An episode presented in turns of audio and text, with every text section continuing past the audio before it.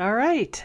I am here with Mary Hayes Greco. My name is Aaron Warhol, and Mary, we are here meeting on this podcast once again to figure out how we rise and thrive. We rise and thrive. We rise because we could be low. We could be low. It's winter. It's a pandemic still. Mm-hmm. But we want to lift our little faces to the horizon and keep a good attitude and keep good company and go forward. So now we're hanging out after class, after my Beautiful Life class on Saturday mornings. We're hanging out and kind of exploring a few of the ideas. Yeah. And the class so far has been great. And so we've had two classes, and the doors are still open if people want to join. It's a weekly class called My Beautiful Life, Saturday mornings from 10 a.m. to 12:30 p.m. Central Time.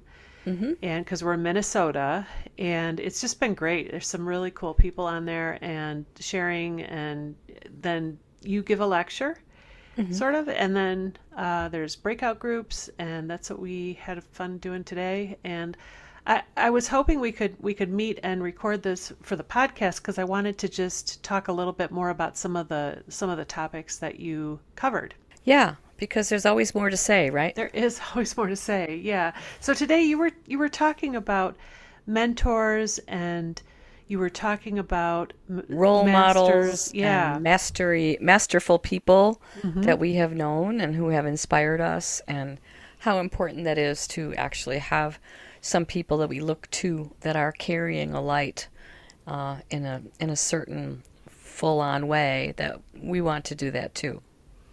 Yeah. And I think, just to start off with, for some reason, it seems like there are a lot of bright lights leaving the world right now. And you had some good ways of talking about that. Maybe let's start there with our conversation, with our discussion today. Yes.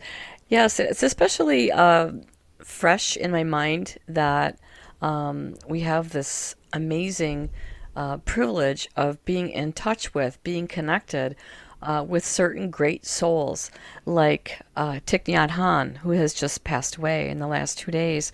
A lot of people are talking about him and his tremendous influence. His just tremendous influence on many individuals and movements and groups around the world.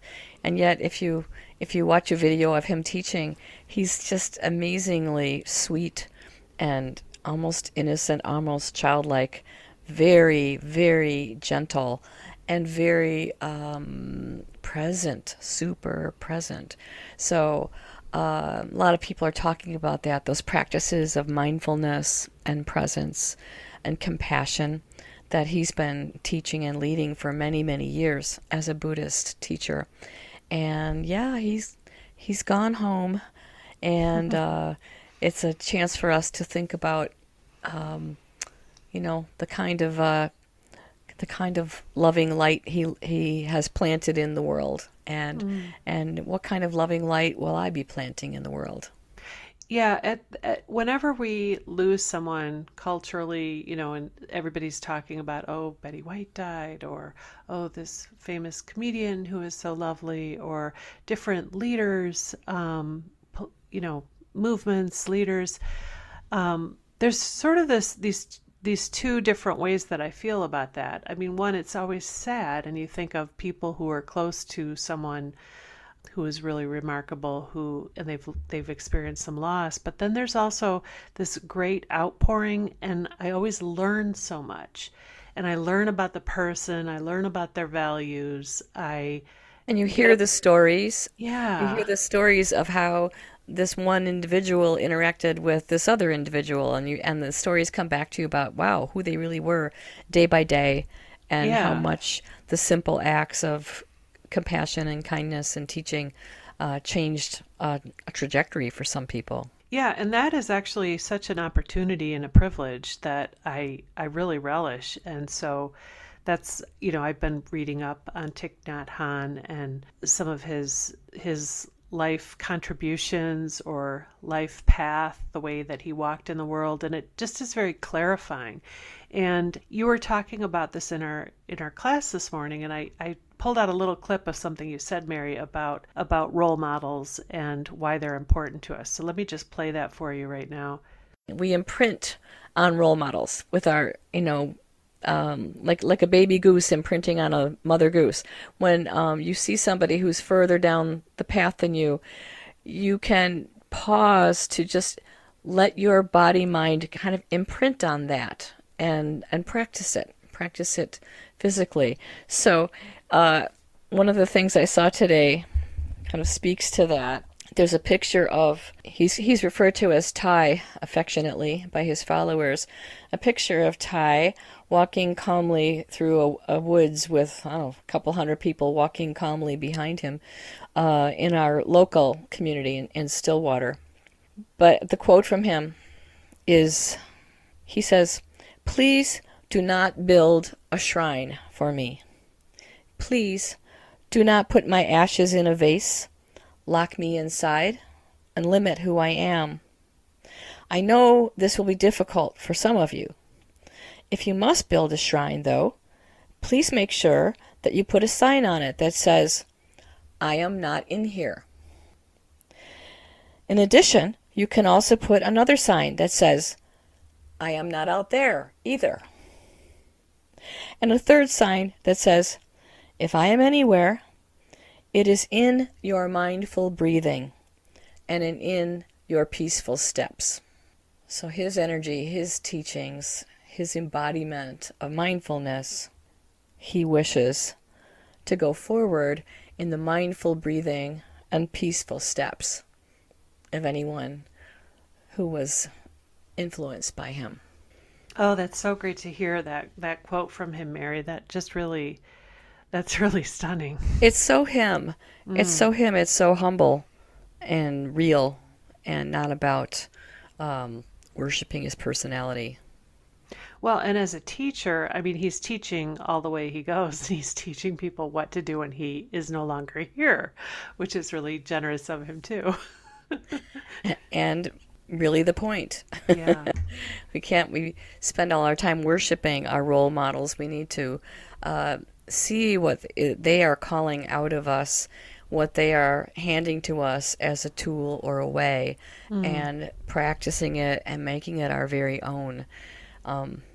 I remember when I first came into contact with my teacher, Edith, how I just loved watching her walk, because she just walked so calmly and steadily, and I loved how she led a workshop. She was so present and so calm and so mindful and not in a hurry and so spacious, and I really imprinted on her as a teacher of forgiveness and as a workshop leader. And I know sometimes I'm it's coming out of my mouth that I sound just like her. Oh, wow. She would say, "Okay," after the break, and I found myself the first couple years saying, "Okay," and that's, that's just little personality habits, and it's kind of funny. But I was looking for my inner Edith in terms of this spirit of steadiness that she had.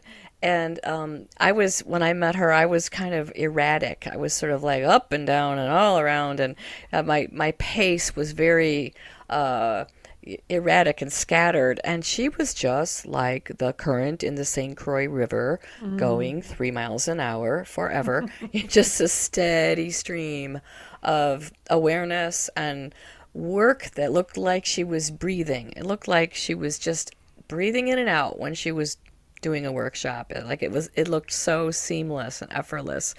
And I was such a intense, nervous, up and down person that I got so much out of just watching her be steady. Mm-hmm. And in fact, I did the word of the year thing, that you and I like to do. Yeah. Back then, I did this one word for 3 years. I don't think I've ever told you this one, but the word was steady. And I had the word steady taped all over my work stuff, and to remind myself of, and I had a mental picture of how she walked through a day, how she walked through her household day, because I lived with her for 10 days at a time, and she was the same, steady from 7 in the morning to 11 at night, just moving along, doing things like breathing. Mm-hmm. And so just to be able to watch that and then watch her travel and go to teach somewhere with a crowd of new people and teach her work, steady as she goes. Just really, it was a wonderful example for me to imprint on. And I did work at it for several years. And I think I got somewhere.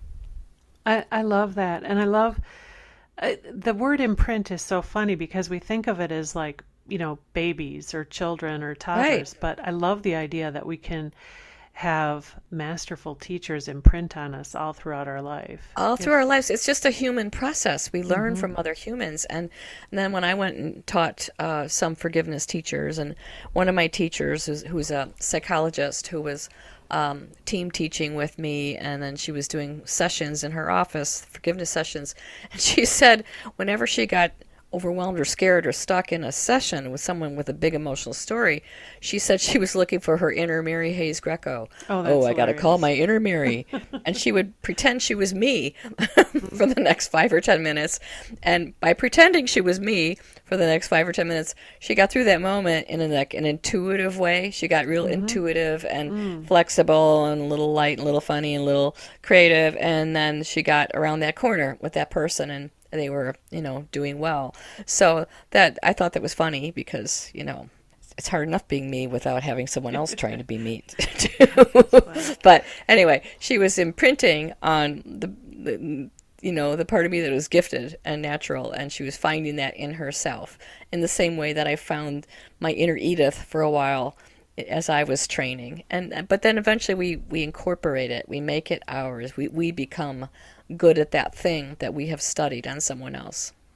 Well, and that's really the point of self-mastery is, you know, looking at your life, working with your life, your own life story, and trying to figure out, you know, where do I need to improve things? Where do I need to heal things?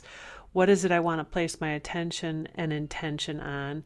And so looking to others, and especially people that you admire, for their greatness or what they've overcome. I think that's great. So these role models, it's one of the tools, I guess, right? It is. I think admiration, like healthy admiration of other people in our lives or on the landscape of our awareness is, I think it's just a healthy way to grow into a new part of yourself. As long as you're aware that when you really admire someone out there, you're actually bringing to life the seed of something in yourself that you were hungry to grow, that you were hungry to become. In the same way that when we project negative things on other people, when we're really irritated by someone out there, very often they are mirroring for us a negative quality that we have or a weakness that we have, and it's in our shadow awareness. We're not directly aware of it, and so we get to hate it out there. Oh, I hate that when that person does that. You know, we don't want to acknowledge that, oh, actually I do that too, and I don't like that. And so we learn, you know, from the landscape of people around us, those that irritate and upset us and those that inspire and motivate us. We just keep learning about being human from other humans. Well, and this goes along with this phrase that you say that I think comes from Roberto Assagioli, but I want you to talk more about it, but who we may be, right? Is that it? Yes. Who we may be. Yes. And kind of holding that and not just thinking, oh, I was going to have this great life or this good situation, but then I screwed it up and now I ruined everything. But it's like, it's this potential that we can always kind of get back on track to some degree and heal our lives and work with whatever's showing up for us. Right. We have in his model, he talked about the unconscious self, that the lower unconscious self, which is kind of like a combination of a lot of very early memories and training and habits and things that we learned and then that dropped it kind of out of our awareness, like how do you ride a bike? It's in your unconscious now, but it's there informing you. And your higher unconscious, which is close to your soul's freedom and purposes and inspiration and potentials, seeds of potential are there. We're all walking along with this like pouch of golden seeds that could be planted at some point and watered and fertilized and growing into new parts of us. So Edith used to say that it's like every person is walking around with a checkbook in their back pocket that has $1 million in it, but they don't know it's there. They're not writing checks on it. Mm-hmm. They're thinking that they're broke, but they have this checkbook in their back pocket. In the same way, we have the gifts and guidance and wisdom and new possibilities from our soul and our higher unconscious. And sometimes that reaches in to our daily life and touches us through dreams or through meeting another person that is really walking something that we want, and we realize that. Yeah. And I think when we talk about, and we're talking about this in the class, My Beautiful Life class that you're teaching right now, how to become a soul illumined personality, then we also can look to others that seem to have accomplished that or seem to be living that, and they can help us find our way there, right? Right. Well, just by being their authentic self, mm-hmm. and us being our authentic self, but noticing where are those rough spots, where are those parts of me that are clumsy or unformed or reactive from something that happened to me a long time ago. So by watching someone else being smooth in ways that we want to be smooth, it mirrors for us our rough spots, and it invites us to start with the polishing. Okay, so I also want to bring in forgiveness, because that's one of your main tools. How does forgiveness work within all of this as we're figuring out who we may be? Well, forgiveness is this amazing companion in a spiritual journey, in that if we learn how it works, if we learn the process, and in my situation, it's a 8-step method that I've learned that I find reliably works, then we can take places in our story where we have felt held back or limited or wounded, or we've been humiliated and are afraid to try again with something. We can go to those places in our story where we are a little bashed up still, a little dented in, and take one story at a time through this very straightforward, potent healing process. And it's like it bangs out those dings that you had. Mm-hmm. It smooths you out, polishes you up, gives you new sense of yourself that maybe was lost for a while, but now you're reclaiming it. So it's absolutely central to everything that I have found important in my mastery journey. It keeps, like you said, Aaron, when you came to the first workshop, it's the center of the circle. It mm-hmm. keeps going back there.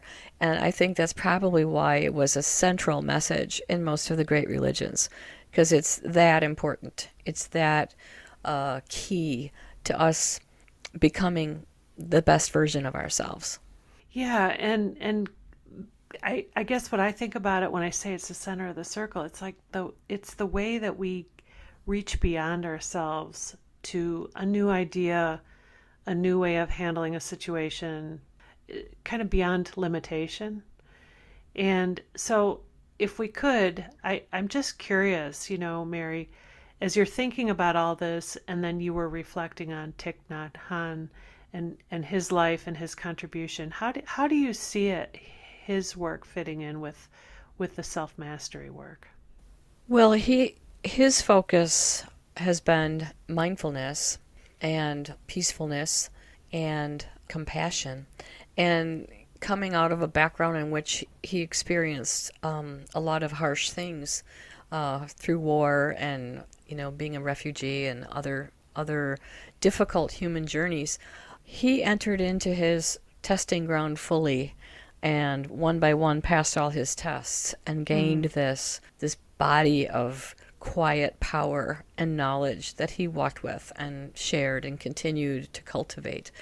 So there's a number of different traditions that people walk in, you know, prescribed pathways of becoming enlightened, and mine looked like teaching unconditional love and forgiveness because of my nature, which has been to be very wounded and complicated background, and a personality that holds grudges, that likes to hate, that likes to be right, that but yet wants to fly, wants to be free and joyful. So that became my container, my pathway, and again it brought me in touch with the gifts of every other pathway. Every time you heal something through forgiveness, you are more present, for instance. You are naturally more present. You are naturally going forward into the relationship in a mindful way. Those gifts from mindfulness just naturally get enhanced by doing forgiveness work. So in a way, I often liken this process of self-mastery as like each one of us is a beautiful jewel, a beautiful rock that's come out of the ground, and our destiny is to be a gorgeous, faceted, polished amethyst in a setting that's shining beautifully. But on the way, we have to, like, you know, hammer off the chunks of old sediment and carve out the shape and cut the facets and rough polish it and then fine polish it. And, you know, that's kind of what becoming ourselves is like. It's like becoming the full jewel of who we might be. So in the same way that you would pull a chunk of amethyst or malachite or some nice stone out of the ground, you look at it, it's kind of rough, but you're thinking, oh, you know, I can see this. I can see where this could be really beautiful.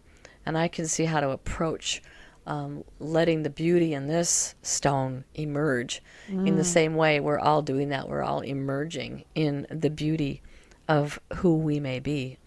Cool.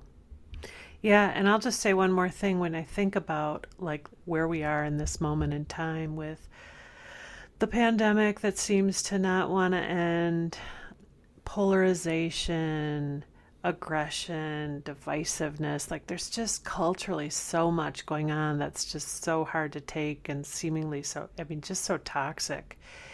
And then we have this moment where we put collectively our attention on a master like Thich Nhat Hanh as he transitions, and suddenly we're paying attention to all these stories, and his message and his way of being and his life is just such a different, it's such a different energy, Mary, than so many of those other things I just mentioned. It's really something, isn't it? It's medicine. And it's almost like his energy is like cool water in a place that has a lot of fire going on. Yeah.